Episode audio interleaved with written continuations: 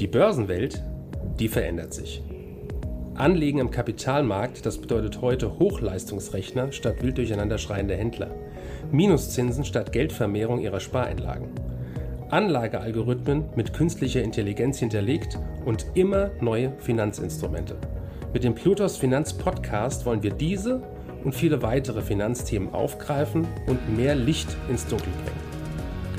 Wir sind seit über 25 Jahren als unabhängiger Vermögensverwalter der vertrauensvolle Partner unserer Mandanten in allen Vermögensfragen und gehen hier ganz individuell auf ihre persönlichen Wünsche und Bedürfnisse ein. Wir freuen uns darauf, Sie als unseren Zuhörer zu haben und lassen Sie uns somit loslegen. Börsenradio Network, der Kommentar. Guten Tag, mein Name ist Karl Heinrich, Vorstand der Plutos Vermögensverwaltungs AG in Frankfurt. Alle Welt spricht über Russland. Man sagt sich, dass das eines der Ziele des russischen Präsidenten sei. Das dürfte er hiermit wohl erreicht haben. Aber das soll gar nicht Inhalt unseres Interviews sein. Also wir wollen nicht über Gründe und Beweggründe sprechen, sondern eher über Folgen. Das spielt nämlich eine Rolle für die Börse und damit für die Investments. Und damit äh, sind wir bei Ihrem Geschäft als Vermögensverwalter. Die Börse reagiert am Tag nach dem russischen Einmarsch in die Ukraine schon wieder positiv. Wie schätzen Sie da denn gerade die Lage ein? Also nach einem Absturz der Börsen sieht es aktuell nicht aus. Na gut, also wir sind jetzt, wenn man das Ganze äh, technisch betrachtet, wir würden den DAX als Beispiel nehmen, pendeln wir um äh, die relevante Marke von 14.800, was aus charttechnischer Sicht sozusagen die Stop-Loss-Marke für den DAX wäre. Da sind wir drunter geschossen mit der Rede, die Herr Putin gehalten hat und sind äh, interessanterweise, wie Sie es ja gerade gesagt haben, am Tag danach äh, wieder dran gelaufen. Entschieden ist da aber noch nichts. Im Moment, glaube ich, nimmt die Börse, äh, man hat es in den USA insbesondere gestern gesehen, das Thema noch äh, mit einer relativen Gelassenheit, weil aufgrund der Reaktion Putins bisher noch keine scharfen Sanktionen seitens der USA oder Europa gekommen sind. Das ganze Thema Sanktionen ist im Moment noch sehr isoliert, also primär für die besetzten Gebiete in der Ostukraine. Ja, kann man sich her das herleiten. Also äh, es gibt ja durchaus die Erkenntnis, dass russische Truppen in diesen beiden Gebieten in den letzten Jahren schon aktiv waren und Putin jetzt eigentlich nur den faktischen Stand äh, öffentlich gemacht hat. Die diplomatische Tür ist im Moment noch offen. Man kann es vielleicht vergleichen. Es gibt diese alten Filme in den 50er, 60er Jahren, wenn die mit zwei Autos aufeinander zufahren und darauf warten, dass der erste zur Seite lenkt. Und ich glaube, das passiert gerade zwischen Russland und der westlichen Welt. Jetzt haben Sie schon die Charttechnik ins Spiel gedacht. Trendfolge ist noch so ein Thema bei Ihnen. Äh, das ist in solch einer Situation gar nicht so einfach, oder Trendfolge, weil Trends äh, ja durch solche Dinge mal kurz unterbrochen werden können. Man hätte jetzt vor ein paar Wochen wahrscheinlich noch gesagt, der Trend sieht positiv aus, dann kam Russland, jetzt sind wir doch irgendwie wieder im Plus. Lässt sich da Trendfolge betreiben oder bringen solche externen, ich will jetzt mal fast Schock sagen, alles durcheinander? Na gut, generell ist es so, dass Märkte, die in einem Seitwärtstrend laufen, natürlich für einen Trendfolger ein Grau sind. Und wir haben A, die Situation, dass der Markt, wenn auch auf einem hohen Niveau in einem Seitwärtsband an sich jetzt läuft, und es ist halt einfach noch nicht final entschieden, ob wir den Aufwärtstrend wieder aufnehmen oder ob die exogenen Schocks, und da würde ich neben Russland auch das ganze Thema Zinserhöhung dazu zählen, dazu führen, dass die Börse von einer Korrektur in einen Bärmarkt äh, geht. Das ist aber im Moment aber noch nicht klar. Und sagen wir mal, die Auswirkungen dessen, was da jetzt passiert für die Weltwirtschaft und auch für die Börsen, dann zeichnet sich ja in kleinen Bereichen schon ab. Also wir sehen, wir haben einen sehr strammen Ölpreis, die Ölaktien sind gestiegen. Auch andere Rohstoffwerte sind sehr positiv gewesen. Auf der anderen Seite haben wir Werte, die, sagen wir mal, nicht stabil durchfinanziert sind, aufgrund der Zinsen in einem Rückgang gehabt. Wir haben Unternehmen, die einen größeren Anteil an Russland geschafft haben, die davon negativ betroffen waren. Also wir sehen das schon in den ersten Zügen, wie es aussehen könnte, wenn sich das Ganze noch mehr verschärft. Aber es ist halt generell einfach noch nicht klar. Wie gehen Sie dann jetzt um mit der Situation? Also sehen Sie aufgrund der Geschehnisse der letzten Tage irgendeinen Anlass, was zu verändern an Ihrer Strategie oder an Ihrer Allokation? Gut, wir haben im äh, Januar schon einen Kleinbereich im Segment Öl und Rohstoffe aufgebaut, was in der aktuellen Situation so ein bisschen wie eine kleine Absicherung oder ein kleiner Hedge funktioniert. Wir haben die Aktienquoten seit Ende Januar zurückgenommen. Also wir haben ein bisschen Kasse aufgebaut, um einfach handlungsfähig zu sein. Ich würde aber nicht sagen, dass man seine komplette Anlagestrategie jetzt nach Herrn Putin äh, ausrichten muss. Ich denke, generell ist es so, es gibt äh, relativ starke Marktbereiche und relativ schwache. Die relativ starken sind im Moment die Rohstoffe und Ölwerte, zum Teil auch die Finanzwerte, allerdings hier aufgrund der Thematik mit der Zinserhöhung. Und äh, das sind Segmente, in denen wir jetzt verstärkt investiert haben. Ich muss aber auch zugeben, so ein Favoriten- oder Branchenwechsel ist natürlich immer schmerzhaft, weil sie am Anfang einfach erstmal ein Stück runtergehen, bis sie realisieren, was passiert und den Wechsel vorgenommen haben. Aber wir haben die Portfolios jetzt schon zum Teil umpositioniert aber, und das will ich auch betonen, ohne zu einseitig positioniert zu sein, weil am Ende ist das Thema ein Stück drauf eine Wette im Prinzip, was da passiert und was nicht passiert und wetten wollen wir nicht. Ja, aber genau das ist, was die Börse ja tut. Also nicht wetten, sondern überlegen, wer sind die Gewinner, wer sind die Verlierer. Sie haben jetzt Rohstoffaktien ins Spiel gebracht. Gerade Öl und Gas ist ja besonders berührt von diesem Thema Russland. Äh, Nord Stream 2 scheint gestoppt zu sein. Aus Russland gibt es die Ansagen, willkommen in der neuen Welt. Ihr zahlt jetzt richtig viel Geld für Gas. Gibt solche Überlegungen bei Ihnen auch? Sie haben sich jetzt ja vorzeitig schon im Rohstoffsektor positioniert und das ist ja eigentlich weltweit der einzige Sektor, der das Jahr bisher gut performt. Na gut, also man muss jetzt einfach mal sehen, natürlich wird da immer viel getönt. Auf der anderen Seite hat der Ölpreis auf die Rede von Putin fast gar nicht mehr reagiert. Also auch hier die Börse einiges vorweggenommen. Man hätte jetzt ja erwarten können, bei so einer Kampfrede, wie er die da abgelassen hat, dass der Ölpreis deutlich über 100 Dollar springt. Das ist ja nicht passiert. Ganz im Gegenteil, der Ölpreis war sogar tendenziell ein bisschen schwächer. Das heißt, wir haben jetzt einiges an Risiko schon vorweggenommen und es gibt einfach auch ein paar andere Komponenten, die noch eine Rolle spielen. Die Frage ist, werden sich die USA mit dem Iran einigen beispielsweise, gibt es da wieder Förderkapazität oder nicht?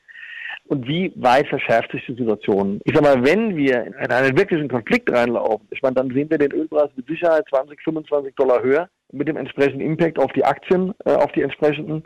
Auf der anderen Seite ist es so, wir wissen es halt also noch nicht. Es ist ein sehr nachrichtengetriebener Markt momentan. Da würde ich sagen, äh, es ist gut, einen Fuß in dem Segment in der Tür zu haben. Aber ich würde jetzt auch nicht irgendwie, um es mal plakativ zu formulieren, 25% Ölaktien kaufen. A, sind die schon sehr gut gelaufen, weit von der 200-Tage-Linie weg. Und B, mit jeder Entspannung kriegen sie auch da Druck auf die Kurse. Also ich glaube, im Moment gilt einfach eine gewisse Ausgeglichenheit im Portfolio, eine gewisse Liquidität halten, dass man äh, kurzfristig reagieren kann, aber insgesamt auch nicht zu negativ zu sein. Weil das kennen wir ja auch aus vergangenen äh, Konflikten. Es gibt dann einen kurzen Schock, dann sortiert sich der Markt auseinander. Sie haben das gerade schon gesagt. Wer profitiert, der profitiert nicht. Und äh, dann gibt es auch durchaus Segmente, die dann auch in so einem Szenario laufen. Und dann bleibt ja auch die Frage, wenn wir wirklich hohe Ölpreise sehen, wir hatten das, oder höhere Ölpreise sehen, wir hatten das hier nur noch 2000, in den 2000ern, bei Ölpreise bis 150 Dollar, da ist die Börse auch gelaufen. Jetzt ist ein typisches Thema in einer solchen Situation ja Gold. Ich habe auch gesehen, in Ihrem Blog behandelt der letzte Eintrag das Thema Gold und Goldminenaktien. Der Eintrag ist auch schon eine Woche alt, also auch vor der Eskalation. Äh, Zitat aus diesem Eintrag. Gold ist vor allem bei denjenigen Anlegern beliebt, welche ihr Depot für Krisenzeiten oder gegen Geldentwertung absichern wollen. Ja, das sind jetzt ja beides Themen, die 2022 ganz oben auf der Liste stehen, würde ich mal sagen. Sind also Gold- und Goldminenaktien Ihre Favoriten? Ich weiß ja aus vergangenen Interviews, dass äh, Gold und Goldminen bei Ihnen sowieso immer Thema sind. Ja, sind immer Thema. Allerdings natürlich aus der Vergangenheit primär aufgrund der Frage der Geldentwertung. Hier hätten wir ja eigentlich aktuell ein perfektes Umfeld für Gold, sollte man meinen. Dafür ist die Entwicklung des Goldpreises und der Minen tendenziell eigentlich zu schwach. Allerdings haben wir bei den großen Minen in der letzten Woche Kaufsignale gesehen, also bei der Barrick und bei den Newman beispielsweise. Jetzt müssen wir mal schauen, inwieweit das weiterträgt. Hier gilt auch, in einem Umfeld mit einem hohen negativen Realzins, das man ja ohne Zweifel äh, haben, beziehungsweise äh, einer hohen Inflationsrate. Und ich glaube nicht, dass die Inflation einfach wieder weggehen wird, also dass es nur vorübergehend ist. Ich glaube, wir werden uns auf einem relativ hohen Niveau da stabilisieren. Ist es eigentlich ein gutes Umfeld für Gold und Goldminen? Man muss aber fairerweise sagen, außer dass wir in der letzten Woche so ein erstes Aufflaggern gesehen haben, also den hoffentlich aus meiner Sicht Beginn einer relativen Stärke der Goldminenaktien, können wir bisher nicht für uns verbuchen, äh, dass der Rahmen äh, dafür gesorgt hätte, dass wir in den letzten Monaten ein super Investment gewesen wäre. Ganz im Gegenteil, für den Rahmen haben die Goldwerte bisher eigentlich erstmal enttäuscht. Inflation sprechen Sie gerade schon an. 5,1 Prozent plus bei den Verbraucherpreisen in Deutschland. Das ist eine ganz aktuelle Kennzahl, die heute hinzugekommen ist. Haupttreiber sind natürlich die Energiepreise. Und an der Stelle verbindet sich dann auch das Thema Ukraine-Konflikt und Inflation. Sieht nicht nach einer schnellen Verbesserung der Inflationslage aus. Sie haben ja gerade gesagt, Sie glauben nicht an Transitory. Sie glauben nicht, dass sich das Thema von alleine regelt. Ja, was bedeutet das? Inflation in einer Größenordnung, wie wir sie jetzt äh, schon seit ein paar Wochen sehen, Monaten sehen?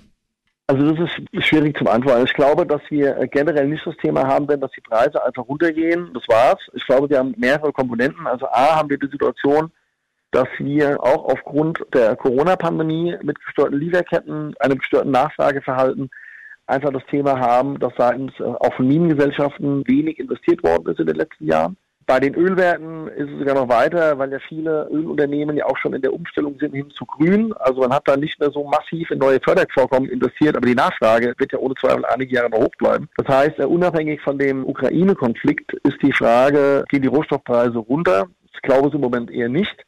Dazu kommt, dass wir meiner Einschätzung nach auch jetzt irgendwann perspektivisch Zweitrundeneffekte sehen werden, also im Sinne von Lohnerhöhung, weil jeder Arbeitnehmer, der jetzt irgendwie nochmal einkaufen fährt oder in die Tankstelle, der stellt ja nun fest, dass deutlich weniger zurückbleibt im Portemonnaie wie vorher. Und ich denke, das wird sich auch bei den äh, Verhandlungen mit den Arbeitgebern bemerkbar machen. Also diesen Schub, denke ich, haben wir noch vor uns. Und von daher denke ich mal, also ob es jetzt das Niveau von 5% sein wird, ist schwierig zu sagen, aber ich denke, wir werden auf keinen Fall in die alte Welt schnell zurückkommen, wo die EZB gerne die Inflation um die zwei oder über zwei gehabt hätte. Also ich denke, das passiert von selbst, da muss man sich keine Gedanken mehr machen äh, wahrscheinlich werden wir uns irgendwo zwischen 3 und 5 oder 3 und 6 Prozent bewegen für die nächste Zeit. Und das bedeutet, die EZB kommt unter Zugzwang. Ein Zitat von Ihnen aus dem letzten Interview war, die europäischen Unternehmen sind deutlich günstiger bewertet als amerikanische und von der Liquidität besser unterfüttert.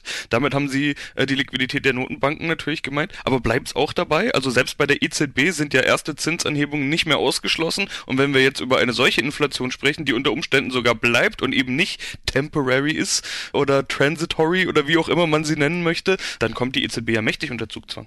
Also ich glaube, wenn man sich die handelnden Personen bei der EZB anschaut, dass man nicht davon ausgehen kann, dass man die Geldwertstabilität in den Vordergrund stellen wird.